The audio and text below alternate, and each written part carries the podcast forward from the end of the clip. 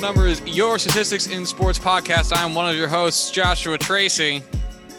The one currently eating is Corwin Heller. Uh, welcome to the Monday episode of the show. We're actually recording this on Monday because we had shit going on yesterday. So it's coming to you like, I don't know, 12 hours late. And if that's too much for you, you know what to do. Suck my dick. It doesn't matter. Um, some shit we do for fun. So, uh, anyway, welcome to the Monday episode. Uh, for Thursday's episode, we'll be having uh, Stacey Gotsulias on from the Locked On Yankees podcast and the uh, IBWAA podcast. If you don't know what the IBWAA podcast is, one, I'm surprised because I don't know how you know who we are and not them, um, especially since I am literally a member. Uh, and then two, it stands for the Internet Baseball Writers Association of America. So check them out. Um, sign up, register for it. Their emails are super fun. Uh, and the guys who run it do a really good job. And Stacey's very good on their podcast. So anyway, we'll have her on on Thursday. So we'll be saving Yankees talk until then. I know that um, since this is actually being recorded on Monday, we know that there has been a small trade involving the Yankees thus far with the Pirates. But again, we will get there when we get there on it. Uh, so today we'll be more focused on football updates and then uh, the n- non-Yankees trades that have happened thus far in the MLB, in addition to everyone's favorite rumors, um, which is the bullshit stupid ones. So we'll get into that. Corwin Heller, now that you've swallowed, yes. are you ready? uh, yes, I am, and I'm not going to touch that. oh, all right. I guess let's start with uh, Aaron Rodgers because he has made the news a couple of times um, in the past few weeks. We mentioned this the other day in our last episode about how apparently rumor had it that the Packers had offered a two-year extension to Rodgers that would have made him the highest paid uh, player of all time, and he turned it down. Now, apparently, the Packers are inching closer towards an agreement with Rodgers by actually, from what I'm seeing, shortening the contract to have it be done after this season. Um, as in addition to some other concessions that I I don't think are available yet, but uh, would be. Oh, actually, hold on. Oh, I have it. Okay, so yeah, actually, I found it. Uh, the year 2023 in Rodgers' contract would be voided with no tags allowed going forward. So that's big. Mm-hmm. The Packers would agree to review Rodgers' situation at the end of the season. I don't know what that means. Um, Rodgers' contract would be adjusted with no loss of income to give the Packers more cap room now. So I don't know how that would shake out in terms of where that money goes then. Because if Rodgers' contract gets shortened, you would think that their front load, maybe they convert all of that into signing bonus then? Oh, man, I have no idea. I it's one of those things where I haven't, it's one of those like free agency starts and you, you know, you go through, remind yourself, all that kind of stuff. And it's just been so hectic this year. I've done absolutely nothing to kind of like look into these details. I'm just reading the headlines now. I'm just turning into every other talking head. That's okay. Uh, I would imagine they're going to do some. There's all types of NFL cap room chicanery that can that can go on to avoid playing by the rules that the league made itself. Because why should the league play by its own rules? Let's just make them up as we go along. Um, welcome to Lightning Hockey. Sense. Yeah, it it makes the most sense to make it into a bonus of some kind, whether it be a signing. It wouldn't be a signing bonus, but uh it could it's an extension maybe it could be a signing bonus regardless it could be a, a roster bonus it could be a performance incentive where it pushes the cap space to next year where there just will need to f- hope that revenue shoots back up and maybe a big contract disappears. Um but he turned it down. And he's back. Well he has not turned this offer down yet. Um, the final point being that I see in the concessions to be made is mechanisms to be put in place to address Rodgers' issues with the team. Obviously, we don't know what his issues with yeah. the team are in full outside of the fact that they never seem to give him players. um, that would actually help him not have to carry the offense on his back. But um, we don't know what that looks like outside of uh, also pay Davante Adams. That would be a pretty dope way to go out. Mhm. Be like, look, I am old and on the way out. I want a bucket of money, and Davante Adams is cool as shit, and I need you to give him a bucket of money too. Just like watch out for your guy like that. That actually that would be super cool of Rodgers if he did that. It's like one of those things where it's like he's made so much in his career through, you know, on field salary, endorsements, everything like that. Where, yeah, having more money is great.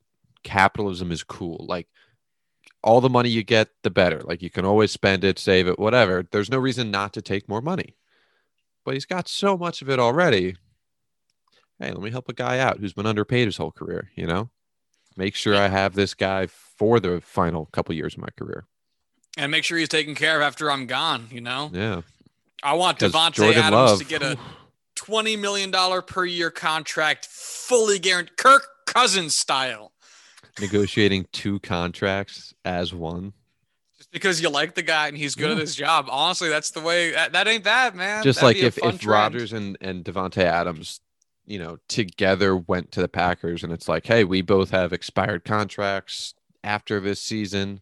Or even if one does, it's like, hey, neither of us are going to play until we both sign the agreed upon contracts that we both, you know, agree is a fair, you know, split for both of us. If Rodgers gets a great contract and you give me a shitty one, neither of us are signing them. And then just using that tandem as leverage. Uh, I want to make some phone calls. Um, so it will be see. These are, are apparently things that are being talked about on the table with, I guess, the Packers being receptive in some way. So we'll see if that actually ends up kind of going down and what the details of all these rather vague demands look like. Um, financials, what these concessions are, what Rodgers' um, concerns are that the need being addressed. But uh, it seems as though you know, again, Rodgers holds every card as we talked about in the last episode where we talked about this. So if the Packers want to be relevant this season in a positive context, they're going to need him and we'll have to bend over to do it. So I look forward to the uh, entire state of Wisconsin bending over for Aaron Rodgers. Um, oh, Corwin, you're muted. Which they probably would already. Go Cheeseheads. So, uh, let's take this into a different territory then, and that is two updates involving Deshaun Watson. Now, the first one to make this transition a little bit more smooth is the Texans admitting that they would be willing to trade Deshaun Watson. Their asking price, And that they always has it. have been. yes, and their asking price, word on the street being some combination of five high uh, draft picks and starting caliber players. Some combination of the two, Right. Which I think sounds about right.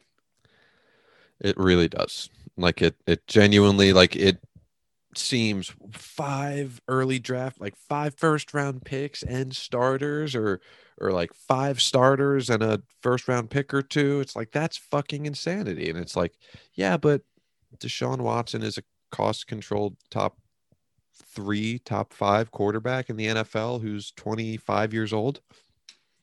Yeah, you know, you have such a good chance to re-sign him if you trade for him and you know have a good enough organization and can treat him well enough to have that inside track track that's absolutely worth it.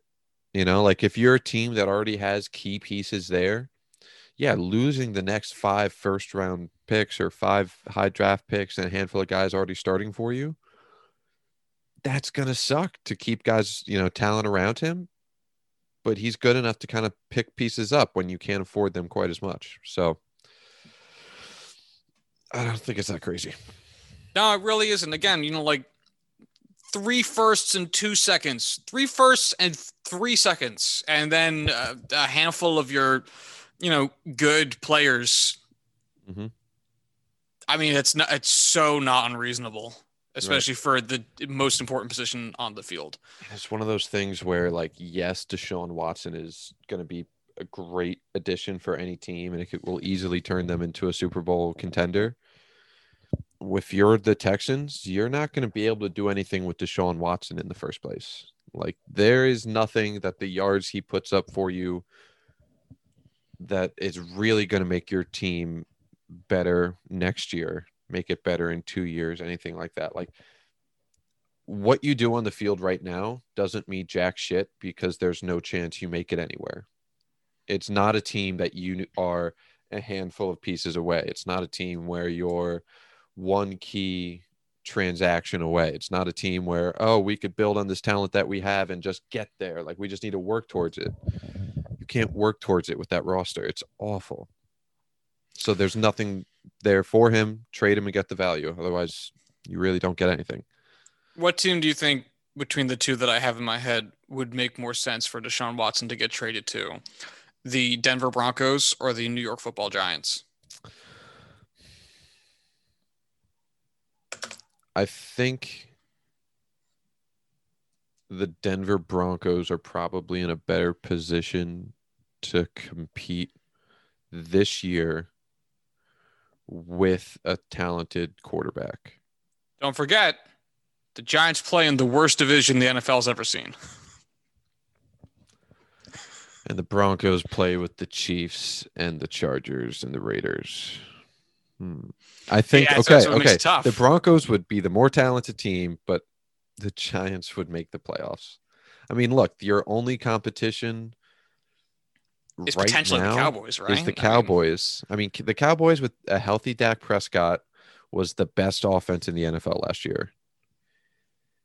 Their defense fucking sucked, and, I don't think it's making any crazy strides this year. But at the same time,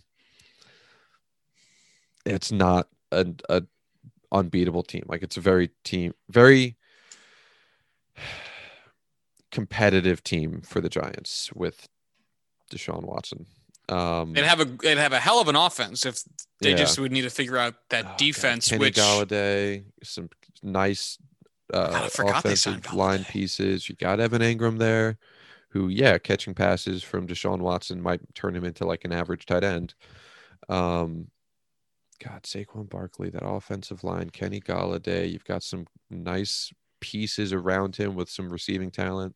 Their defense is not all that bad, but it's not like great secondary, not much there on D line, and that is the shit shit division. So I think the Broncos would be the most talented roster, but I think the Giants would have a much better chance of making the playoffs. oh, don't you love how the most talented team doesn't always go? Gotta love sports. Uh, now There's a reason the Steelers went like 11 and 0, 13 and 0 like two seasons ago. It was not talent, you know. fuck yourself. Corey Heller, who has never seen a losing season out of the Pittsburgh Steelers. So I don't think I've Uh, ever seen a losing season out of one of like the major like other than the Pirates who were immediately surrendered for a team that was on the rise. I don't think any team I've rooted for has ever had a losing record. Like while I've watched them. And that explains who he is today, folks. I'm a winner. I'm a white middle class male. This world was made for me, you know. I'm a winner. What can I say? Oh no, he's self-aware. Me um, go put on a polo and some khakis. go golfing. oh, Oh, anyway, anyway. Golf.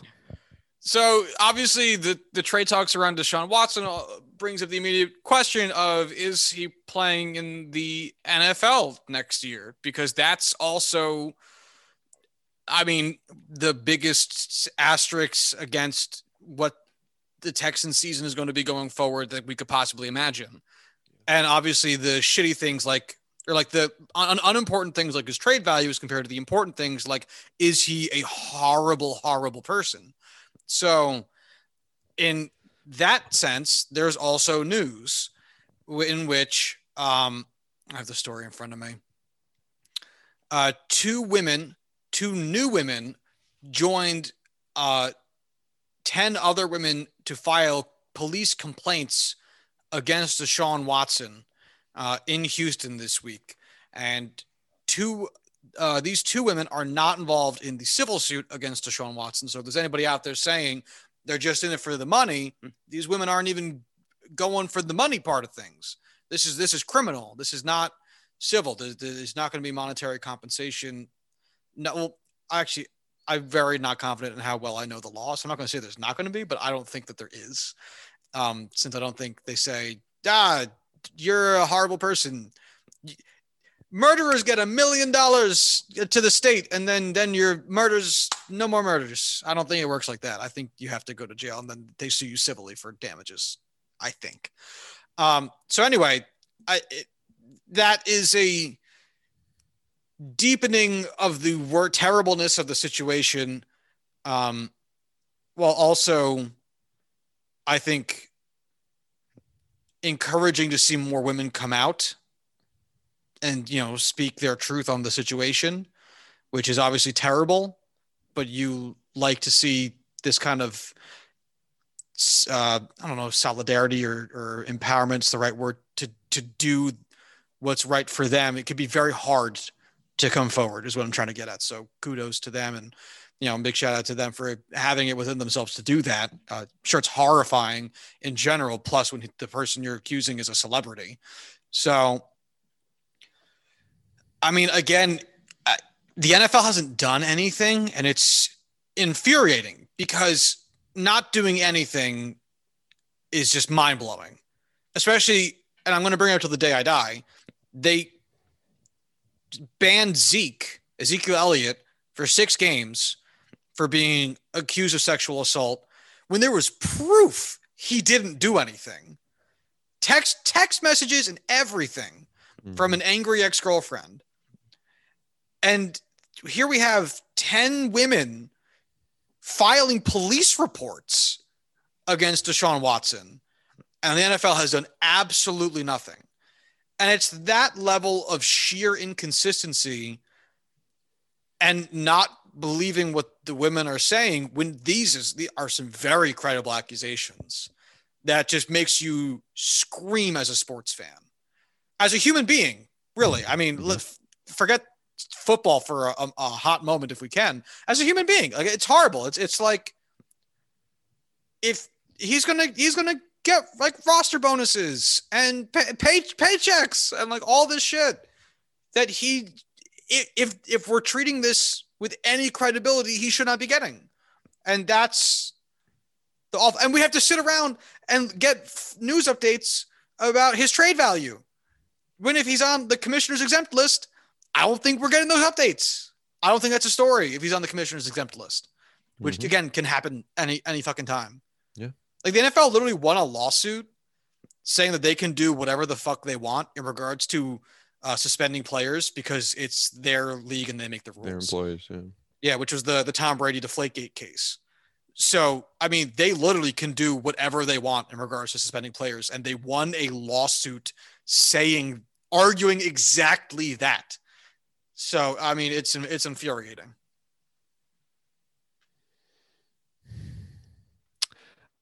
I don't expect them to ever do the right thing. Um, so I'm very much not looking forward to what this outcome is. If we're being honest, I think he's going to file a settlement with each of the women, and we'll start week one with maybe a two game suspension at the most if there's enough public outcry for one to be handed down.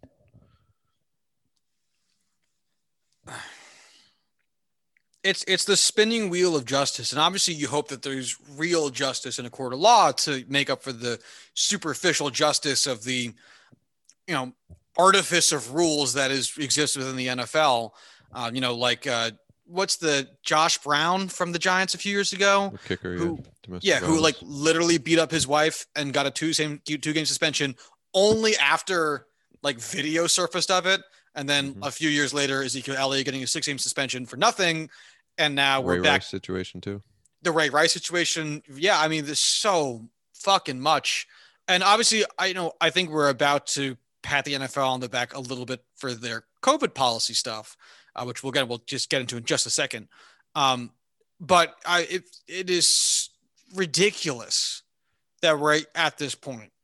And I don't know why leagues do this to themselves because we we spent a few months talking about the Angels with the Mickey Callaway situation and the, the Mets with the, with their situation. A few years ago, it was the Astros with their situation, and just a constant stream of misogyny and bullshit that you know constantly comes at you from every angle. And and we just finished talking about the Angels shit, and now here we are with the more NFL shit, and it's like I don't know why they they won't take a stronger stance on something that I think we can all universally agree on, and do right by by the women who watch these sports and spend their money trying to be fans Yeah, of this yeah. shit. It's ridiculous. Are you wearing two different headphones? I'm switching over to the AirPods, and I didn't want to ever lose audio, so stuck my dick. See, like now I'm connected to the AirPod, and I could take these off. Boom. Oh boy! All right, so Technology. wow, that actually sounds both significantly better um, because my headphone jack is broken, um, and it's just uh, feels so much better. This is great. I'm I'm very happy Mm, for you, we're- buddy. We're, geniuses here. Here it's juicing the numbers. I almost said my actual company that I work for. Um, that would've been oh yeah, that would have been great. No one needs to know where we work. Um, although it's funny because you could probably find both of us very easily. incredibly easily. Oh, my yeah. god, so much. None of our information is private, but And nobody cares. yeah, that's right. Don't give a shit. Um, all right. So then I guess let's talk further into the NFL about their COVID guidelines. Now, there was a, a big, long, actual list of all the guidelines that the NFL released. And I'm not going to sit here and read all that because that shit's very long and you can go like fucking look at it yourself, bitch. Like I ain't your goddamn uh, text to, to read service. Get out of here. Um, but to summarize, the NFL is taking COVID protocols very seriously, and they are requiring uh, pl- people to be vaccinated. Uh, if and if not vaccinated, then be subject to uh, constant testing. Um, now, this has already had some effects as uh, two assistant coaches, one with the Patriots and one with the Vikings, are set to leave the NFL over the COVID 19 requirements. Um, which, oh, yes. See So the Patriots coach. Who was that? um, it doesn't give me a name here. It just says Patriots and, um, oh, Cole Popovich. He's their co offensive line coach. It's only 36. Go fuck Well, yourself, Popovich. their offensive line coach is like 95 years old. Yeah, he's been with the Patriots since 2015. Um, so first, sorry, uh, first tier staff, first tier staff, which includes coaches, must be vaccinated. Uh, the players are not required to be vaccinated, but are going to be subject to stringent protocols during training camp and throughout the season while vaccinated. Uh, sorry, while vaccinated players can resume typical functions. And if you um, break COVID protocols, you are le- eligible to be fined uh, $14,650 per infraction every time you uh, break one of the rules. So obviously, there is a strong incentive to be vaccinated um, if you're a player, but it's not necessarily required. It is required for coaches. And so far, Cole Popovich and um, Rick Dennison, the offensive line coach of the Vikings, who is 63. Um, I've been with the Vikings for the past Also- two seasons. For reference, the uh, Patriots offensive line coach uh, is not Dante Scarnecchia anymore. He retired, so it's not a 90 year old dude. It's some regular dude. So this guy's not like a protege or anything like that. wow. Ooh, held that off for a while. But go ahead. So are you are you surprised to see um, NFL coaches leaving? No. Um, I'm honestly su- was surprised when I saw it, and I'm surprised we're seeing it now. I feel like they would have given them a little more time to get there, or would have happened already. Um, so at this point, it's kind of weird to see it, but you know, looking back, there's nothing surprising about there being, you know, coaches, especially you know, offensive line, you know, trenches, kind of. You know the type of stereotype I'm saying, so Mhm. we just won't go into it. Um, but it's not a surprise that there's guys like that in the NFL who are so adamant against getting vaccinated, even to save their job. And, yeah, I mean, at this point,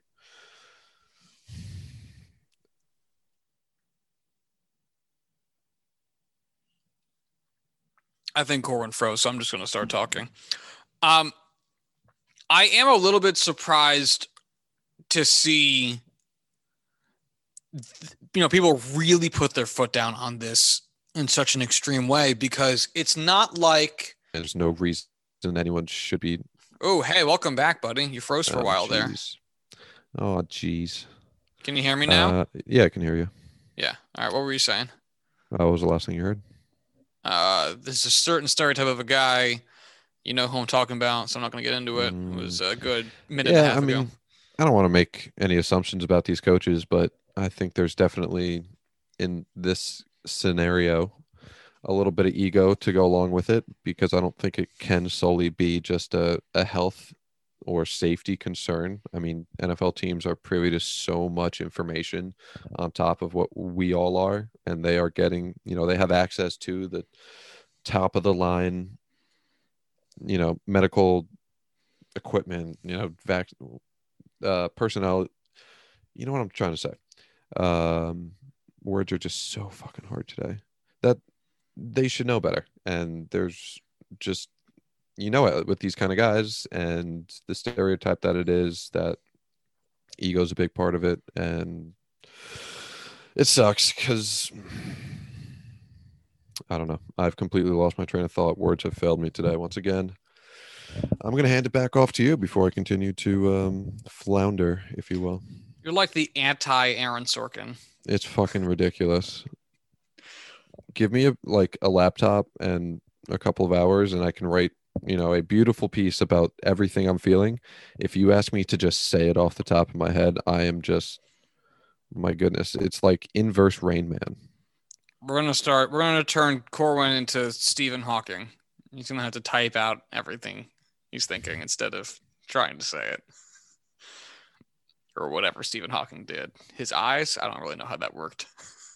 How often do you talk about Stephen Hawking? Almost never. Right? Like I, it comes up once every six months, maybe. That's Like, actually that right? feels frequent for me. I, I right think- like on the high end once every six months you have a conversation about um, stephen hawking i had one a day and a half ago oh wow. like an in-depth discussion about stephen hawking and him surviving for like 20 years with als Yeah, like significantly longer than he was yeah to. just it's not crazy like it's not unbelievable but it's weird that it happened twice in 48 hours well, now it's not going to happen again for another two years. So you're saying it'll all average exactly out. that's how man. math works regression to the mean, baby.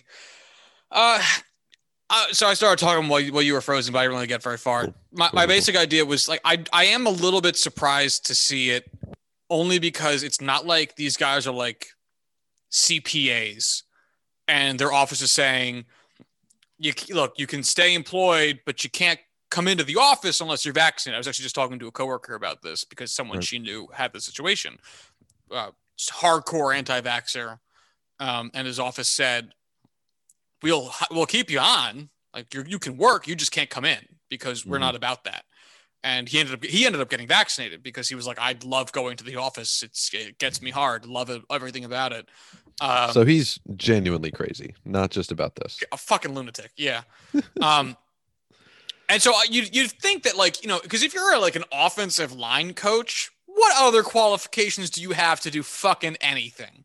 You know what I'm saying? And that's you not can run camps in the summer and like maybe find like a personal coaching gig, but like But that's that's, not like- coaching in the NFL. You and know? even then. So if because that's what I was gonna say. If you decide to do that, right? And that, I, I was also going to say that's not derisive towards being an offensive line coach. You are a very specifically knowledge person who is doing exactly what your training has brought you to. Like that's ex- you, you found it. You did it. Good job. Right. Like there's companies who have 500 accountants. There's like on the NFL level, level like 64 of those position max anywhere. Sure there's some colleges, sure there's some high schools, but it's not like you can just go to the town's accounting firm and just be like, "Hey, are you hiring?" Cuz Right. every town's going to have one. Like it's just mm. you you are part of a very elite and small talent pool. And so let's assume though that your morals mean more to you than than the money, mhm. right? And you know, you leave the NFL and you go, "All right, I'm going to go coach at my uh, hometown D1 school." Uh fucking let let's say it's Rutgers or some shit. Who who who really gives a shit? Doesn't matter. Uh, Right. Ohio State fucking doesn't matter. What's to say three months from now, the colleges aren't going to say the same thing? Mhm. I mean, a lot of colleges are already saying that they're going to start requiring their students to be vaccinated, which makes sense. I had to get vaccinated for like I think tuberculosis or tetanus, one of the two, when I oh, before I went yeah, to yeah, college. Like everyone, everyone like has to. Rubinoid, something like that. Rubinol, something There was a that couple sound- ones- sounds like rhubarb. I didn't even fucking question it. I was like, yeah, shove that shit in my arm, bitch. Like, Right. I, like you do what you got to do. Put that science in my blood. I'm gonna look up rhubarb um, vaccine and see how close I get. Rhubarb vaccine. But so you know, let's say you do that. You leave the NFL. You you let's say your paycheck is I don't know some it's the NFL so it's goofy. Let's say it's like two hundred grand, and you go to a college job and you cut your wage twenty five percent. Now it's one hundred fifty grand, and then the college is like you got to get vaccinated, and you're like fuck that shit. I'm gonna go do one of the other things Corwin said and become like a private coach or uh like work at work at camp. I mean, like what? What's the upper bound on your pay then? And what and what's the feeling of success that you were once in the NFL and now you're that random guy giving private lessons and working at a camp? Like you are working yourself backwards in your career, backwards in life, and backwards financially, all on the back of some made up bullshit morality. When instead you could get a shot that like hundreds of um, of millions of people have already taken, and uh, several billion would love to get if they had access to it. And guess what? By the time you realize that you're a fucking idiot and you've been out of the NFL for four years, no one's going to want you back. What's this four year gap in your resume? Oh, you're an idiot? Yeah, get the fuck out of here. You turned down a job with the Patriots because you didn't want to get vaccinated and you want us to trust your judgment? You're a, you're a moron. Absolute nincompoop. Get the fuck out of here. Leave the front office. Like, why? Why would you? The 63 year old guy, fuck that guy. I, I mean, Mhm. like, you're gonna get it super fast, and you're gonna end up in the hospital super fast. Like, you're gonna get it, and then like three minutes later, you're gonna be intubated. And you and he's what? at retirement age anyway. He can just say fuck it, like Yeah. He's made his bag enough. I'm sure he can just like go shove sand up his ass and, and have a happy life with sand up his ass. Like You're I'm sure the man. I'm I'm sure the man at 62 is like, man, do I want to just retire? Like I make millions of dollars every year. I don't give a shit. Like I'm set for life. My kids are set for a long time. Like grandkids will probably be getting a big chunk. I'm debating retirement anyway. So it's like, all right, get this vaccine or go hang out on your boat every day and fish. And it's like, well, I'm kind of already leaning this way. So f- sure, yeah, no, this will be the reason I'm, I'm getting fired and can collect my severance or whatever. It's like, sure. But yeah, the 32 year old, fuck that guy. You're just a, you're just an idiot. You're an asshole. Oh man, if I was that dude's wife, I'd be pissed. I'd be pissed. Go But- tell him to read a book, but I know he can't read. Yeah, that's why he sticks to a job where he's got to read his X's and O's. Oh god, it's like a kissing booth Um, employee. Rubella. Rubella Ah, vaccine. rubella. Yeah. Kind of like rhubarb. I, I'm was close. happy that I was still close and didn't just pull something out of nowhere. I was a lot closer than I thought you'd be. Me too. For Uh, being honest, me too. uh, I will also so that's the coaching perspective on it, and we'll see what else happens with that. But the players uh, themselves have also made some statements regarding that, as some media members have asked, "Are you vaccinated?" Um, uh, fucking Dak Prescott had a hilarious one where he said, I, "I'm not going to answer that. I think that's a HIPAA thing." It's not, sir. It is not. Um, like you can someone on the street can just be like, "Hey, do you have cancer?" And you don't have to be like, you can't sue them for that. an employee, sorry, an employer can't come over to your desk and be like, "Hey, Jimmy, you got cancer? We need to figure out next year's payroll." Like that can't happen. But like I can walk down the street and be like, "Hey, man, you got the flu today? Like you looking kind of ill." Like that that's that's not it's not the same those protections aren't all the same. And even the even the one that was actually protected isn't even necessarily a HIPAA thing. That's just a, a protected statuses thing. The HIPAA thing is like, you know, my doctor, I can't go to my doctor and be like, hey, doc, my doctor is going to come up to me and be like, hey, hey, you've got, you've got AIDS. Like, I don't know how you got it, whatever, you got AIDS and you'd be like, fuck, I got AIDS. All right, we'll start treatment. And we'd be like, yeah, like super cool. Like, we're going to get you all better, all good, and all that. Your doctor then can't turn around and be like, hey, media, Dak Prescott got AIDS. That would be a HIPAA violation. that would be a medical professional Yeah. abusing the information that that you shared or that you guys discovered together within the confines of a medical facility where there was a, a, a semblance of, of professional trust. That would be a HIPAA violation. You being asked by a, a random person who happens to also be holding a microphone, "Hey, did you receive a, vi- a vaccination?" is not a HIPAA violation. That is a that is a man or woman or or or otherwise asking you a very basic question that you I guess just didn't feel like answering. It's really annoying when someone quotes something incredibly specific. Like, hey, if you get a fact in a story wrong or like a figure in a story wrong, like, oh, 42% instead of 4.2%. Like, yeah, there's a huge difference between those two numbers, but at the very least, I can understand where the mistake was made and why. With this, it's like you just genuinely don't understand what it even stands for or what it is in the first place rather than misunderstanding some detail of it. Like it's the core pieces that you're missing rather than a mistake. And I just don't get how you can be that surface level. Even though we spout random, you know, assumptions all the time, at least we're doing it about something as dumb as baseball and football rather than, you know, the law of the United States. Well, and also like if you're going to hold such an important opinion, you should be able to eloquently speak on why you have that position.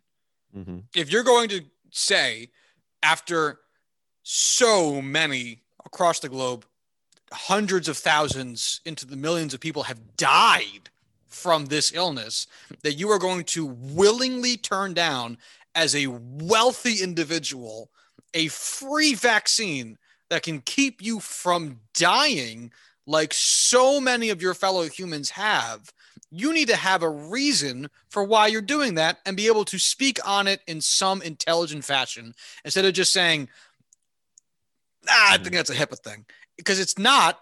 And you're a jackass for not at least Jackass. trying to say why you have that stupid ass opinion. And the reason that they're not saying why they have that stupid ass opinion is they know it's a stupid ass opinion. And if they do say why they think they have that thing, they're going to get dragged for it because it's absolutely idiotic. Mm-hmm. And hey, maybe they changed their tune. Mookie Betts had like a kind of tap danced around in the anti-vax thing early in the MLB season, and then came around and was like, "I got vaxxed up. Like, you know, it, it's good. Everyone should do it." And maybe you'll see that from this types of players. But like, man, man, you got oh god, and Deshaun, not Deshaun Watson, um, uh, Dak Prescott. not Dak Prescott, the wide receiver with the with the Cardinals now. DeAndre Hopkins. DeAndre Hopkins, thank you. that's where the D was coming from. Uh, he also was was had some you know like Twitter comments, and we've seen a few others from a few other players, and it's it's it's fucking unfortunate, man. That's very fucking unfortunate. But you know, hopefully they see the NFL trying to take this shit seriously, and they take it seriously, or they at least do some learning on the subject. But fuck, is it not great? Do some learning on the subject. You gotta do your learnings. Gotta do your learnings. Yeah. Um, what now, sir? So Corwin had mentioned to me before we started recording oh, that uh, Texas and Oklahoma are moving to the SEC, and he said, "Did you hear about it?" And I said, "I don't know anything about any of those words." So Corwin, tell me what's happening. Well, Texas is a state, and Oklahoma is also a state. There you go. Um, so what had happened officially at this point now at what time is it? 7.06 p.m on monday night. Uh, texas and oklahoma have officially announced that they will be leaving the big 12 once their contracts expire in order to apply for the sec to become members at the sec um, of the sec so their contracts currently run through 2025 and they will apply to be members of the SEC and the SEC will decide whether or not they want to invite them in. They will because Texas and Oklahoma are two of like the five largest brands in college football.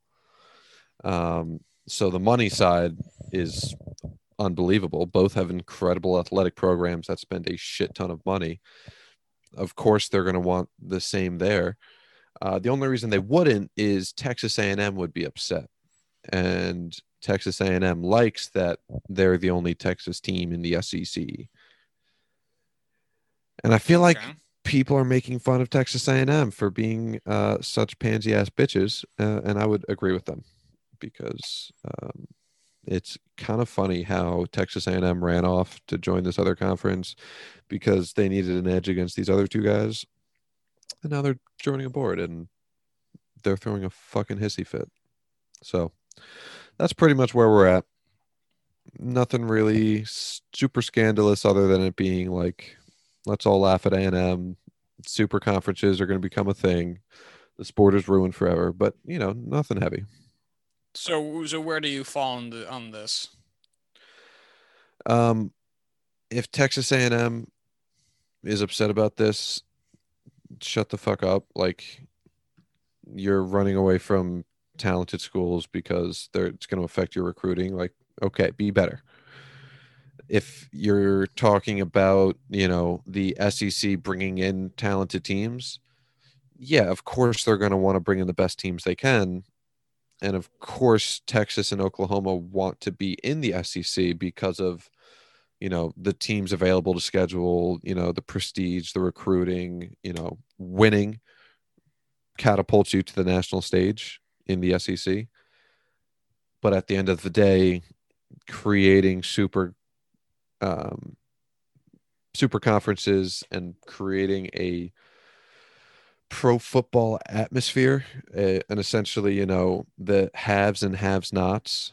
Um, we're going to pretend like i didn't add an s there to haves. Um, without the balancing effect of the draft and a governing body that is specific for the rules of football it's bad for the sport as a whole. And i think it's going to kill it's going to kill off the middle class the same way it has in you know the us where the more power you give to the top teams and the top programs, the more guys they're going to pull in, and the wider the spread gets for the talent that the top teams get, and the talent that you know the top 100, top 50, top 25 teams get. Um, so I think it's going to be real bad for the sport, and they're going to have to make some drastic changes at some point. But um, that's uh, that's the gist of it. Any questions?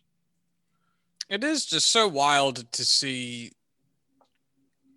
greed ruin a sport, or really just, I guess, poor decision making ruin a sport, or begin the slow descent of an organization in what is feels like such an obvious way to those on the outside. Like, and we talk about this all the time about how the long term consequences for some things that some leagues do feel so obvious, and yet they just do it anyway, do the stupid thing anyway, or avoid the smart thing anyway. So Like- is this that situation? Like, or do you think there could be a benefit to this in the long run?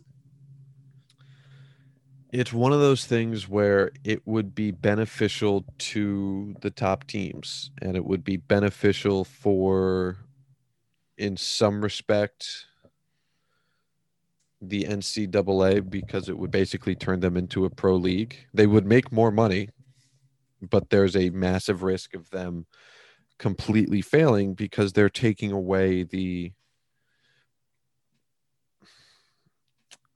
taking away that last piece that holds up the competitive balance between pro and college football where you already have players getting paid for their likeness and image which is by all means something that should be more of a constitutional issue than a football issue. I fully support that because it's not teams paying players. It's an indirect source of income. But this is something that is direct with the football on the field and directly affecting the ability for smaller schools to acquire talent and while it's similar in a way to the indirect you know money coming into uh, players pockets and and basically having larger programs be able to draw up you know more of that money for its players this is something where it's not going to be a short term change. Like they're going to join the SEC and sign a 25 year, 20 year contract. 20 years of SEC being a even larger black hole for talent, not in a negative sense, but just how it's able to draw in um, players because there isn't free agency, there isn't a draft. It's just, hey, wherever a 17 year old kid decides he wants to play football, that's where he's going to go play football. I think the competitive balance of college football as a whole and you know the competitiveness of being able to compete for a national title of the 129 division 1 FBS schools is you know at liberty. I'm very long-winded this episode. This never happens. I know. I'm I'm really quite enjoying it. We haven't heard we this is more Corwin Heller words this episode than we've gotten in like the last five combined. It's crazy. And that's very negative because uh, that's that's not great for someone hosting a podcast. But I will let Josh speak too. Oh gee, thanks, buddy. Oh, you're welcome. Um, all right. you. Well, do we have any other football topics, or shall we transition into the MLB? Um, I'm fine transitioning to MLB. All right. Well, as I said at the top of the show, we're going to save uh, the Yankees talk until uh, Thursday's episode when we have Stacey, Stacey Gotsulias on to to talk about it, um, talk about the team, their moves, what they mean, how they feel, stuff like that. Uh, but there's been a couple of things that have happened already that we can get on into. So we'll start with uh, the Nelson Cruz trade because why not? Uh, and that is uh, what day was that? The 22nd. So it was actually a little bit ago at this point. Uh, did did that? I think that's when our episode released, which is why we didn't talk about it. Yes, that was last Thursday. Um, when the Minnesota Twins and the Tampa Bay Rays uh, exchanged two players aside, uh, the Rays got Nelson Cruz and Calvin Faucher in exchange for Joe Ryan and Drew Strotman. So just a little backup background on um, Joe Ryan and Drew Strotman in 2020. Uh, those two players were ranked as um, Joe Ryan was the 11th ranked prospect in the Rays system, and Drew Strotman was the 27th ranked prospect in the Rays system. With the Twins, Joe Ryan is now the sixth ranked prospect, uh, and Drew Strotman all, jumps all the way up to 13. So that really just helps illustrate um, how much of an impact those two players are in the Twins farm system, going from what did I just say for uh, Ryan. Uh, yeah, 11 and 27 are now uh, 6 and 13. Huge difference maker um, for them. So obviously it seems like a good trade. Uh, and then let's see real quick where our boy, what's his name again? Fucking Gouchman? Faucher. Faucher. Anthony Faucher. Um, oh man, he, he doesn't even, does he register? He's not in the top 30 for Rays prospects. So yeah, which makes sense because the real point of this trade is not to acquire Calvin Faucher. It is uh no, no it is to acquire Nelson Cruz. Old. And it's so funny. He is uh 41, One. I believe. Yeah. Just turned yeah. 41. Happy birthday. Still young. Um, still young. Still an all-star. So far on the season, his slash line is a 289, 367, 542. That is an OPS of 909, an OPS plus of 153. Still very good. And he's 42 years old, 41 years old, and has a 153 OPS plus. That's stupid. It's so dumb. It's so dumb. And that that OPS plus, might I add, is the sixth best OPS plus of his career. It's so stupid. He's 40. Dude's just 41. hitting baseballs, just murdering them. It's so much fun to watch. He's been in the league for 17 years. 05 Seven, was his rookie year. 17 years, and he started when he was 24. It's so stupid. It's so dumb. I love it so much. Um, now it's so funny that this was one of the first trades that ended up. I think the first trade that ended up breaking around the trade deadline because in our um, AL standings review, Core and I talked about down the stretch what team would look better, the Sox or the Rays. And my main concern was the Rays batting because bullpens can wear down if you overuse them too much. And the Rays were bullpen reliant with some subpar hitting. And wouldn't you know it, it that's exactly what they thought too. Apparently, with this trade, I'm not a genius by any means because that was the obvious conclusion I think everyone and their fucking mother came to. Um, mm-hmm. But this drastically trans- transforms how this team is going to be set up. Uh, obviously, Manuel Margot is still a hurt, so this takes Austin Meadows. Uh, well, really, this takes probably this takes Brett Phillips out of the lineup, um, so you can start you know playing in a full outfield of Randy Arozarena, Kevin Kiermaier and Austin Meadows with the DH being Nelson Cruz. And then you can just platoon as needed or wanted, um, which is a way better setup than what they've had going because basically you get to replace Brett Phillips's 94 OPS plus with Nelson Cruz's um, 153 OPS plus, mm-hmm. which is a big fucking difference. That's 60 additional percentage points of increased offensive production, which obviously matters quite a bit. Um, and you really don't lose too much on defense. Brett Phillips is a very good defensive outfielder, but um, you know, Kevin Kiermaier is obviously a, one of the top ten center fielders in, in baseball by defense. Uh, with I said without checking because I believe that to be true, having watched him play so much. And then Randy Arozarena and Austin Meadows are not butchers, so you will survive. Um, and I mean, like Austin Meadows, um, Kiermaier, thank you, Corwin Brain, good job. I couldn't even put together the sentence I am shooting out to comment on how bad my sentences are coming out. So fuck me. These guys are gold glove winners. I mean, Kiermaier's won multiple platinum gloves. These guys are excellent defenders. Yeah, Kiermaier's old, but he's all over the field still. Kevin Kiermaier's 31. No shit. He feels older, so doesn't much he? older. Yeah, it's right? one of those things where it's like he always has looked so young that like yeah no he's actually really old like it's that's the crazy thing about him. But in reality no like he's just like he looks kind of his age now. And it just seems like he's old as hell. Yeah. And uh but he's he's still doing it man. He's still a great fucking outfielder. It's very annoying. It very much like is he always flexes that against the Yankees. But so yeah, I've, time... I have family that lives in Tampa and is uh, they're all Rays fans. Kevin Kiermaier is each one of their favorite players because he's just hot. Oh, that's also absolutely valid. and he's also been with the organization exclusively for nine years. He's never played for another team, and probably Which is always cool to see. Yeah. One more year away from 10 and 5 rights, which I'm sure the Rays would hate. So I would expect Kevin Kiermaier to get traded in the offseason. So What does that mean? uh, 10 and 5 rights gives you the ability to veto trades of yourself. Well, it, it uh, yeah. So if you've been in the league for 10 years and you've been with the same team for five years, you get some say in whether or not you get traded. And the idea of that being is like, if you've been in the league for 10 years, you've been, you're a very good player. You're respected. You've, you've served your time, paid your dues, all that shit. And if you've been with a team for five years, you probably have a life there, um, wherever you are.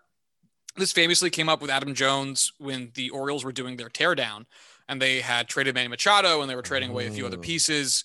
And they wanted to trade Adam Jones because they were tearing down and they wanted to get more young players.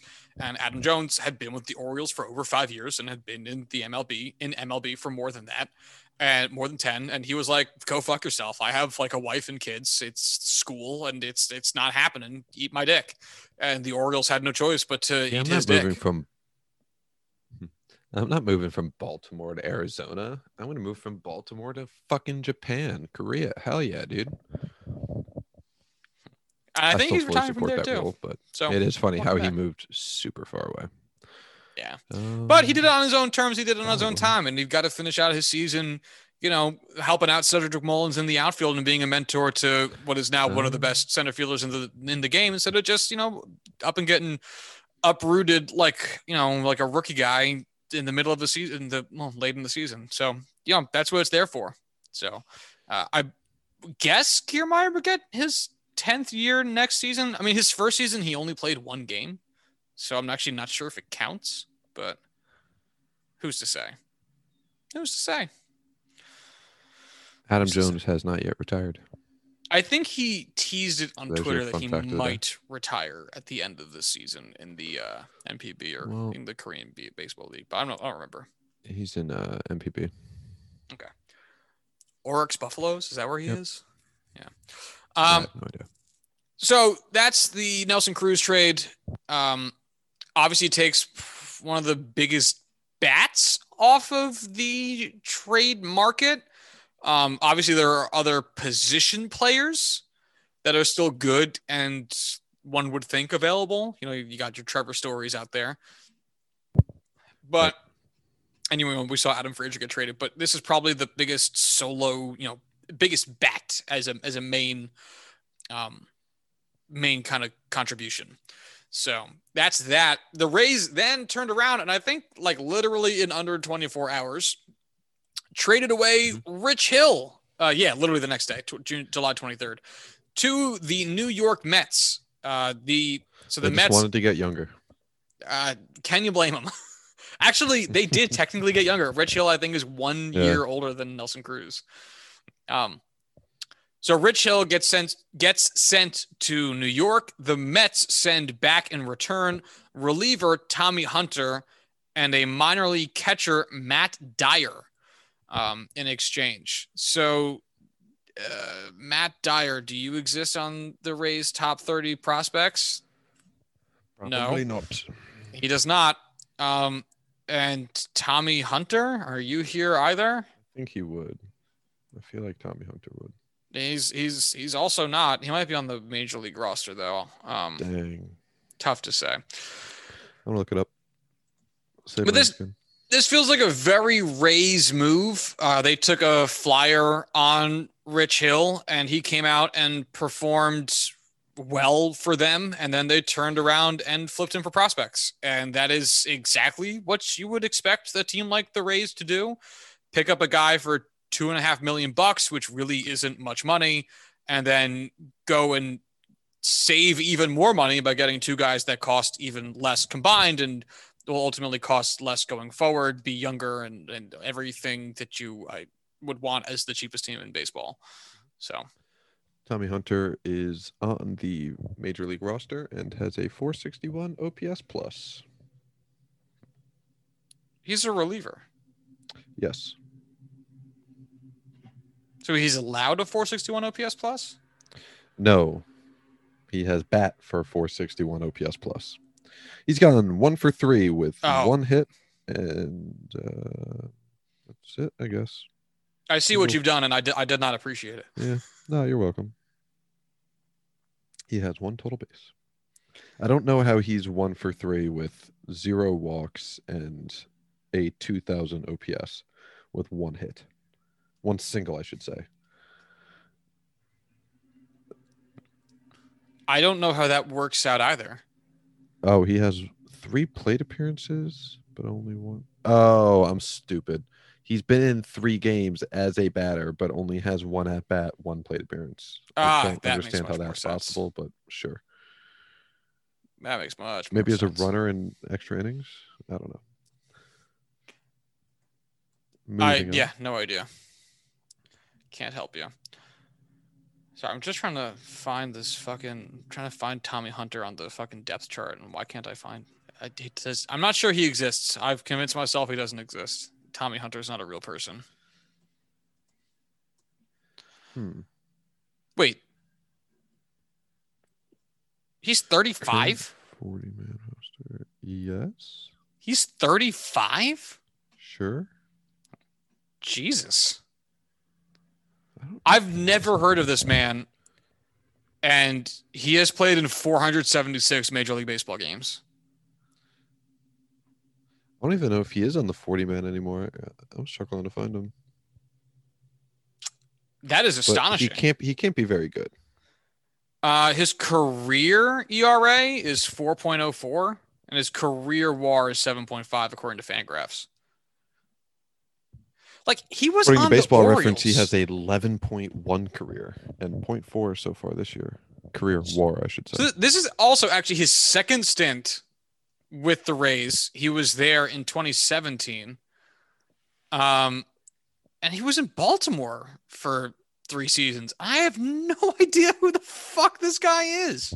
He's honestly been really good as well. Like his last several, he had a zero ERA in 5.1 innings last year with a 3.8, 2.61, 3.18, 4.18, 2.97, 2.81. Like he has some really good seasons on here. This okay? uh, I, I can't. I'm mystified by the fact I don't know who this is, so I'm just going to move on. Um, so for the for the from the Mets side of this, they have been looking for more starting pitching. Uh, their starting pitching has been good. It's been quite good, but their problem has been injuries. Jacob Degrom is now starting a rehab assignment very soon.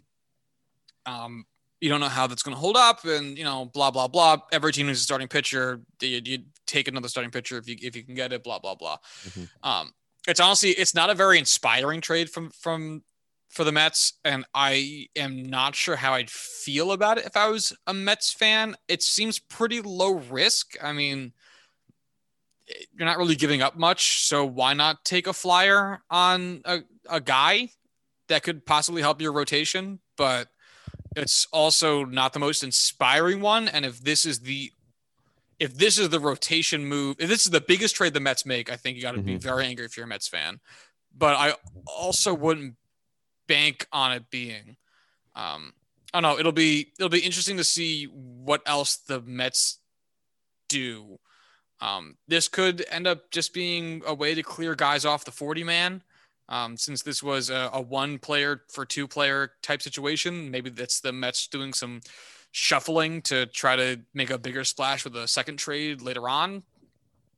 We'll see. I don't know. Um, but I can't say this is not going to, I think, make or break the Mets season. But I could be talking about my ass. Who knows? Um, when do we not speak out of our ass though? Never. Always out the butt. Touche. Every day. Touche. Uh, all right. Well, the only other trade that has occurred uh, has been the Adam Frazier trade, which has probably been the splashiest trade. How awful is that? How awful is that? I don't even know what song that was. Oh, it wasn't. It was just me saying, "Hell yeah!" Okay. Oh man, I forgot I don't have video, so the face doesn't come through either. Oh, this is awkward. Oh boy, It's fucking awkward, bud. you're fucking awkward, bud. Figure it the fuck out. Wish you weren't so fucking awkward, bud. um, Hey Josh, we're gonna throw each other some super soft birthday parties coming up. oh, you know it, pal. Um, fuck. All right, I, I was trying trying to regain my train of thought here. So the San Diego Padres have traded for Adam Frazier. They um, received Adam Frazier in exchange for uh, Tucupita Marcano, who's an infielder, outfielder Jack Suwinski, and right-handed pitcher Michell Miliano. Um, and Pittsburgh is sending over Adam Frazier and about 1.4 million dollars. Um, so once again, we're entering the realm of paying a player to not play for you, which is uh, a choice, that's for sure. Um, Yeah. from the Padres' perspective, which I'll let you talk about more since I'm sure you know more about it. Um, I like the strategy of just take who you who who the best players and figure out the positions after the fact, because if you limit yourself by positional need, then you might not you're not you might end up missing out on good bats, and it's like you know first base ain't shit to play. So, you know if you're if you're a better middle infielder, then like moving over to first will be easy as shit for you. So I I think this is probably a, a good strategy for them. Um, just to finish that before turning it over to you, uh, Tucupita Marcano was the Padres' number six ranked prospect in 2020. Uh, who are the other names? I just lost. Oh, Jack Suwinski. Um, I I don't. forget, I forget it already. I don't see Jack Suwinski even here, so I'm gonna go ahead and say he wasn't. He's not in the top 30. I'll put it that way. Mm-hmm. Um, and then Miliano is also not in the top 30. So, but still, I mean, number six overall prospect is pretty fucking high. Uh, And even then, you know. Oh, sorry. I'll let you finish before we starting off. interestingly enough, uh, Tucupita Mar- Marcano actually gets dropped down a spot in the Pod- in the Pirates uh, prospect system, which Hmm. must mean they're building quite a prospect system because uh, he's now number seven uh, in the Pirates system, and the other two guys also do not crack the top thirty mm-hmm. prospects here. So, Right. yeah, there you go. It's, you know, Tupacata is a nice, you know, infield prospect, guy who can play, you know, in the outfield plus defense. He's going to be a slap hitter. That's just kind of the way it goes. But at the end of the day, he's not a guy who's going to have a whole lot of playing time with us. You know, he's not going to be able to develop with us the way he needs to to develop some power, to develop some more consistency. That's just not a team he can break into the lineup on when we're pushing for a you know World Series title.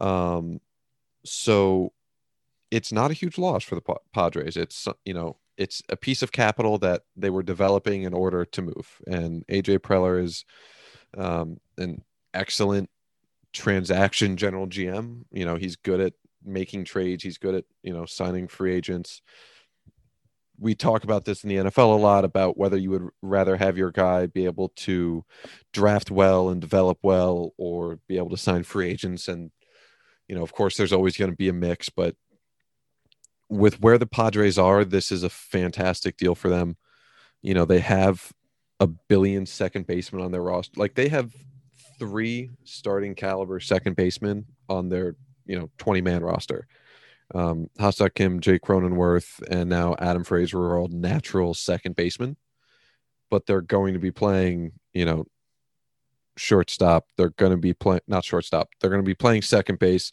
They're going to be playing first base now with Jake Cronenworth, assumedly moving over um, to replace Eric Hosmer. And you just find places for them to play. You know, there's going to be games where one of them rotates into the outfield because they have that defensive ability and their offensive ability is worth making sure you know it gets into that lineup and like you said this is just such a fun way to build a team where you just get the best players that are available at you know excellent bargain prices and affordable valuable prices and you find places for them to play you know it's not crazy difficult for an all-star caliber defensive second baseman to learn first base. It's really like it's a change for sure, and it's a big change, but it's not something you wouldn't expect them to do. Like Jake Cronenworth plays excellent defense at second base and first base. Natural move over. This isn't like we're filling a team with second basemen and struggling to get any of them going because none of them are able to get consistent playing time and none of them are playing, you know, full minutes, if you, you know, so to speak. So I don't get why people would be terribly upset by this. I think it's an awesome trade. I love it. Yeah, it's funny to think that like so if you don't get or you think it's a waste to keep getting second baseman, like would you be upset if you had a team, an infield full of shortstops? Or an like an infield of four shortstops, or an outfield of three center fielders. Like, do you know how stupid that sounds? Like it's fucking idiotic. So you want to take the guys with the best defensive proficiency Mhm. and say they can't play anywhere else because it's like saying the closer's the closer because he closes. It's fucking Right. stupid. It's arbitrary as shit. Like I get Um, it if you're filling up the infield with first basemen, Oh You know, yeah. a bunch of Albert Pujols and Eric Hosmers and guys with abilities to play pretty good first base, mediocre third base, and fucking awful in between. Sure, like there's a reason to get upset by that, but come on, this ain't this ain't it. Yeah. Uh, I will also say from the from the Padres' perspective. So one of the other things I've, I've, I've seen floating about in terms of fan discussion on this is well, this is Adam Frazier's best season. Why would they trade for Adam Frazier and what is an aberration from his norm? And uh, he's cheap. That that that's why. Like, think about it this way: the guys that they traded might end up never having a season like Adam Frazier is having, even if it's just the one season. That's the risk with prospects. You're not guaranteed anything out of a prospect. If Wander Franco came up and bombed and ended up out of baseball in four years, you go, I mean, it happens. There's no surefire things. At any one of these players' best seasons, if they make it to the show, might not be this one season from Adam Frazier. And so, yeah, you're the Padres. You never make the playoffs. You've made one World Series 20 something years ago and got swept. Like, you want it. And you're smart enough to realize that the cost of acquiring Adam Frazier is not that high. The money owed to Adam Frazier is basically nothing. And if he is only good for the next two, three months, but he's doing that that well, this well, all of those three months on your team, you're fucking thrilled. You're absolutely fucking thrilled. Yeah, Everett Hosmer's going to ride the bench. Suck a dick. Who gives a shit? Guess what? You can move him. If you don't want to pay that salary, you can move him to like the Rockies or the Orioles, cover his entire or get his salary covered by those teams, and just load up their farm system if the money means that much to you. Or you can just let him rock the bench and platoon every now and then, pinch hitting against a righty. Like you'll figure it out. But the, the main point being is that you don't need Adam Frazier to turn into a perennial all star. You just need all star Adam Frazier for this year, and then you figure the rest of that shit out later. This And is what you love to for see. next year too. Right. And again, if he ends up not being well next next not being a good player next season, fuck it. You've got a great infield. The only position you might have to end up filling in uh on the trade market or in free agency would be first base, which is I'm not going to sit here and say it's easy as shit, but if you had if you have to fill a position, like I think you'd cross your fingers and pray it's only first base. And Yeah. and I mean you figure that shit out when it happens. You do not need Adam Frazier to be on your team for a decade. You do not need Adam Frazier to be an all-star for the next five years. You just need Adam Frazier to be this version of Adam Frazier for the next two and a half to three months so you can win a chip. That's it. And this is the cost of doing business and gambling with what, hey, it could be anything. It could be Adam Frazier with, hey, it's actually Adam Frazier. This is the trade off you make every time if you're a competing Mhm. team. You got to go for the throat, got to go for the kill. If it'd be so much worse if the Padres get bumped from the playoffs in the first round in the wild card game, which is a sincere possibility that they end up getting to only that game because they were one one batter shy, one upgrade over Eric Hosmer away from being in the second round of the playoffs and being able to make a run. You do not want to be in that position. Mhm. It makes all the sense in the world. there's not a single team in MLB that wouldn't have gotten better making this trade.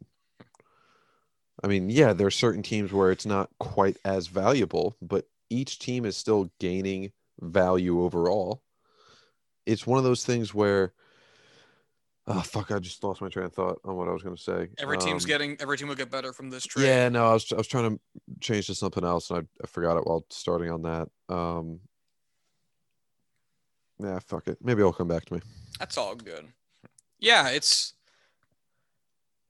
and it's that it's the lovely combination for me personally of traditional of you know like value control hmm or val you know value based thinking and you know so some level of, of analytical rationale rationality that kind of shit and also riding a hot hand.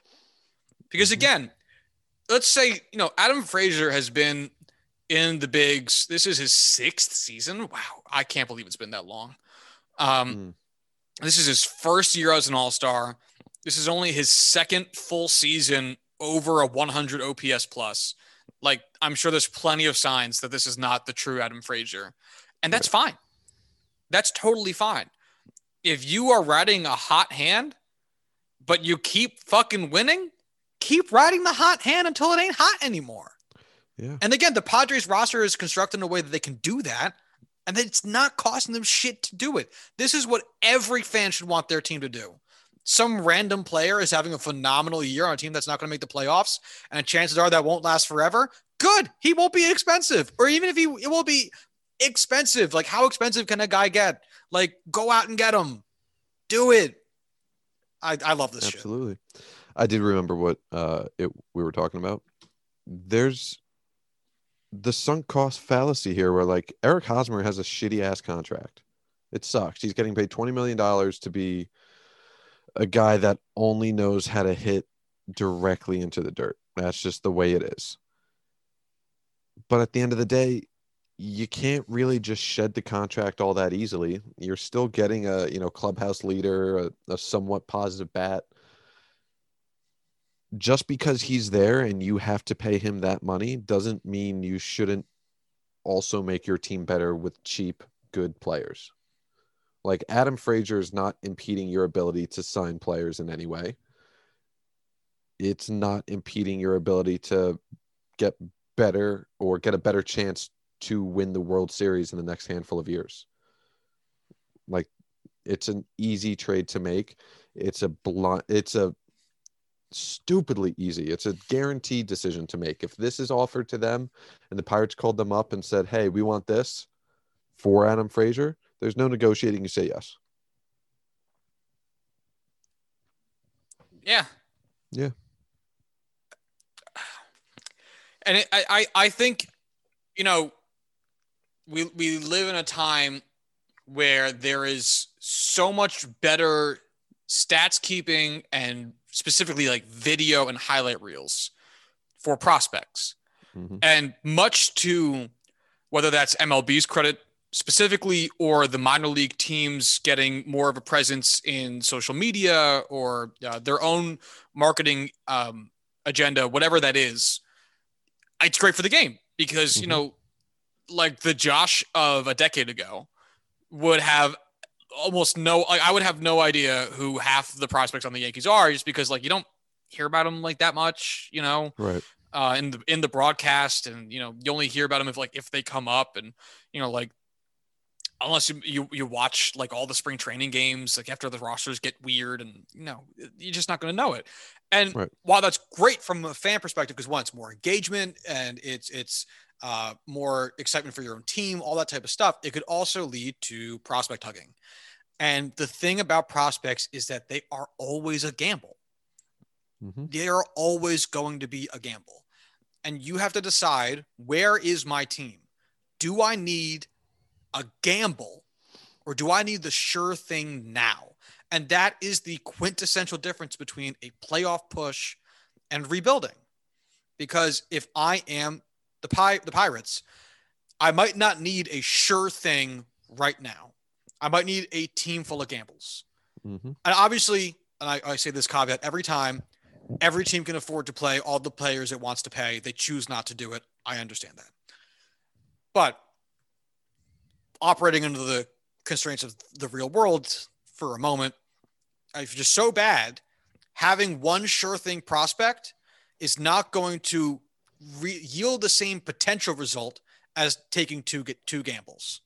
Three Right. gambles however many players you can end up getting that could end up being worth something or be turned into something down the road via other trades.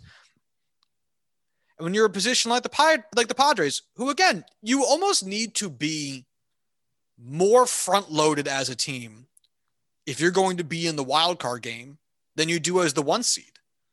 Because if you're playing as the one seed you have a series for your first time in the playoffs, for your first round of the playoffs.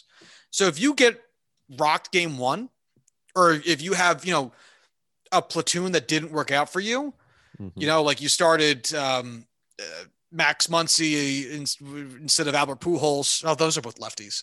You know what I'm saying? Uh, Max Yeah, Muncy instead of Chris yeah. Taylor, and like, you know, vice versa. And Chris Taylor had a bad game. And the next game you get Muncy, and Muncy will have a great game. What if doesn't any you know? guy gets hurt. Right. Any guy gets hurt, your starter has a rough day. But hey, you've got like five really good starters, so it's all good. Like that's not the Right. case in the wild card game. You get one fucking game, one fucking Mhm. game, and you, not you're going like to need your team to be oh, okay. loaded to do it. Jake Cronenworth gets hurt going into the wild card game. Okay, our chances are pretty much slim now. Like, uh, there's such a huge drop off in talent in our lineup. You know, it's over. There's no chance. Like, okay, so this entire season, all of these trades that AJ Preller's made, all of these moves, everything that's happened this season's over and done with. It's gone because one guy happened to get hurt when there was a very cheap, manageable replacement to replace him that you could have already had on your team.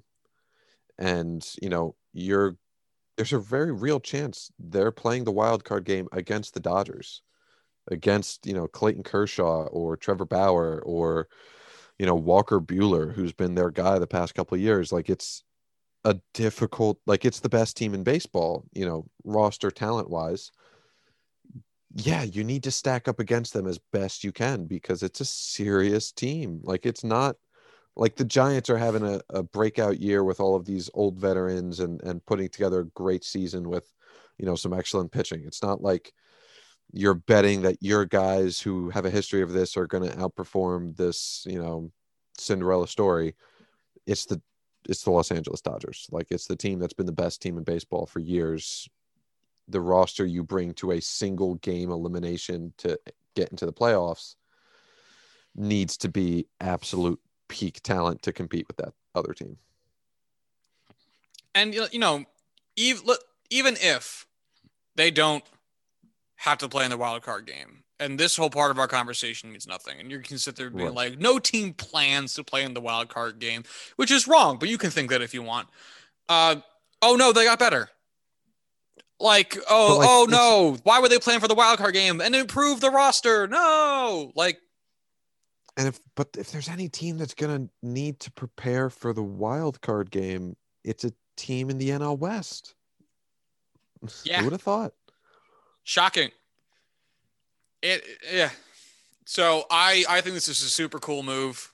Um, I am going to be very interested. Like there was a it was just to you know put a, a bow on this part of the conversation. You know there was also a rumor that that broke around afterwards that the that Preller was also looking at potentially trading for Trevor Story, who some of us might know is a shortstop, and the Padres already got one of the best shortstops in baseball, and they were contemplating putting him in center field. The best shortstop in baseball. And you know what's funny about Trevor Story in center field? Nothing. That's a great idea. like he's a great hitter.